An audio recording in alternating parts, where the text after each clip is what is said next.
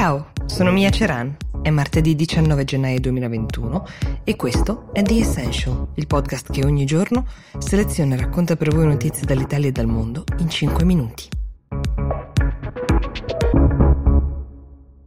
Siamo sull'orlo di una catastrofe morale, scusate se inizio con questi toni, l'episodio di oggi però queste non sono mie parole, quelle sono quelle di Tedros Ghebreyesus, il capo dell'Organizzazione Mondiale della Sanità, che ha voluto esprimere così la paura che la corsa dei paesi più ricchi ad accaparrarsi il maggior numero di dosi di vaccini potrà rendere la questione complicata, se non impossibile per i paesi in via di sviluppo. Lo ha definito un me first approach, cioè un approccio prima io. Nonostante i proclami di altro genere che molti paesi avevano fatto, invece, ha spiegato che attualmente 39 milioni di dosi di vaccino sono arrivate ai 49 paesi più ricchi e ha fatto il paragone con uno invece dei paesi più poveri del mondo, dove sono arrivate in totale 25 dosi. La cosa che stride di più è che con ogni probabilità persone giovani e sane nei paesi più ricchi verranno vaccinate prima dei medici delle persone a rischio nei paesi di sviluppo, da qui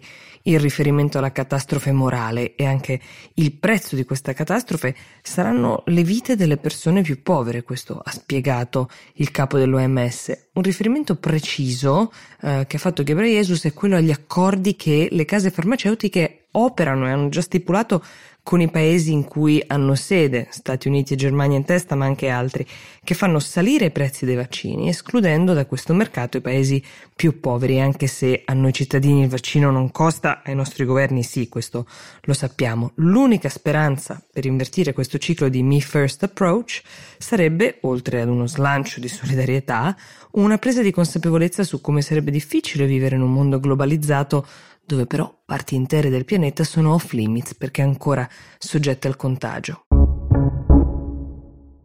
Gli Australian Open, primo appuntamento del prestigioso Grande Slam di tennis, si disputeranno, ma la strada per arrivarci sembra abbastanza complessa. Ascoltate questa storia. La premessa importante è che l'Australia ha gestito con grande successo il virus sino ad ora, quasi debellandolo, principalmente con regole ferre per tracciamento, isolamento e con ingressi e uscite dal paese limitatissime, tanto che il turismo al momento è sospeso nel paese con eh, eccezioni come quelle che in questo momento riguardano i giocatori di tennis e il loro staff, ma con patti molto stringenti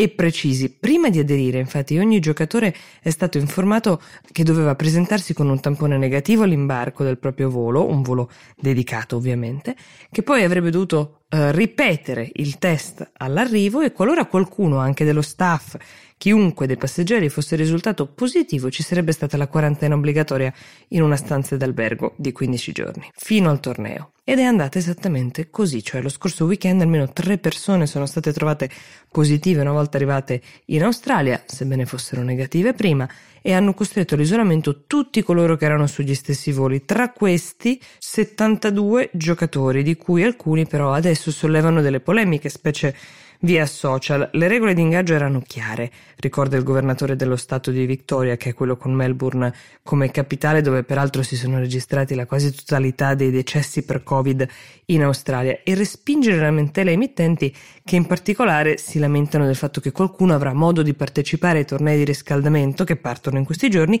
mentre altri dovranno presentarsi direttamente per le grandi sfide